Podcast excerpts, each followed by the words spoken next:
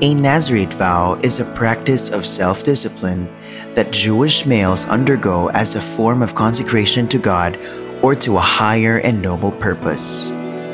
The vow is a commitment to a divine consecration. The object of the vow is to train one's willpower in order to fulfill a higher goal or purpose in life. It helps train the individual to recognize a hierarchy of values in life to differentiate between pleasure and purpose. Every good thing has two elements of goodness in them pleasure and purpose. Pleasure brings delight in our pursuit of purposeful things. Purpose gives direction and ethical value in our enjoyment of pleasure. Since pleasure is in the realm of the senses, it's easy to pursue it independent of purpose.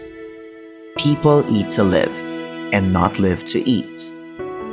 Pursue the pleasure alone, and you fall into eating disorders. Purpose is in the realm of the will, and this is what the Nazarite vow strengthens.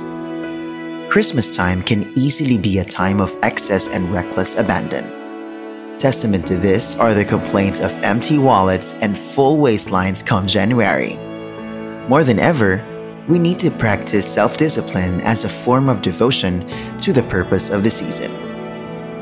Discipline have always been the character of great men and women. It defines Samson, John the Baptist, and Paul, and it should define us as well.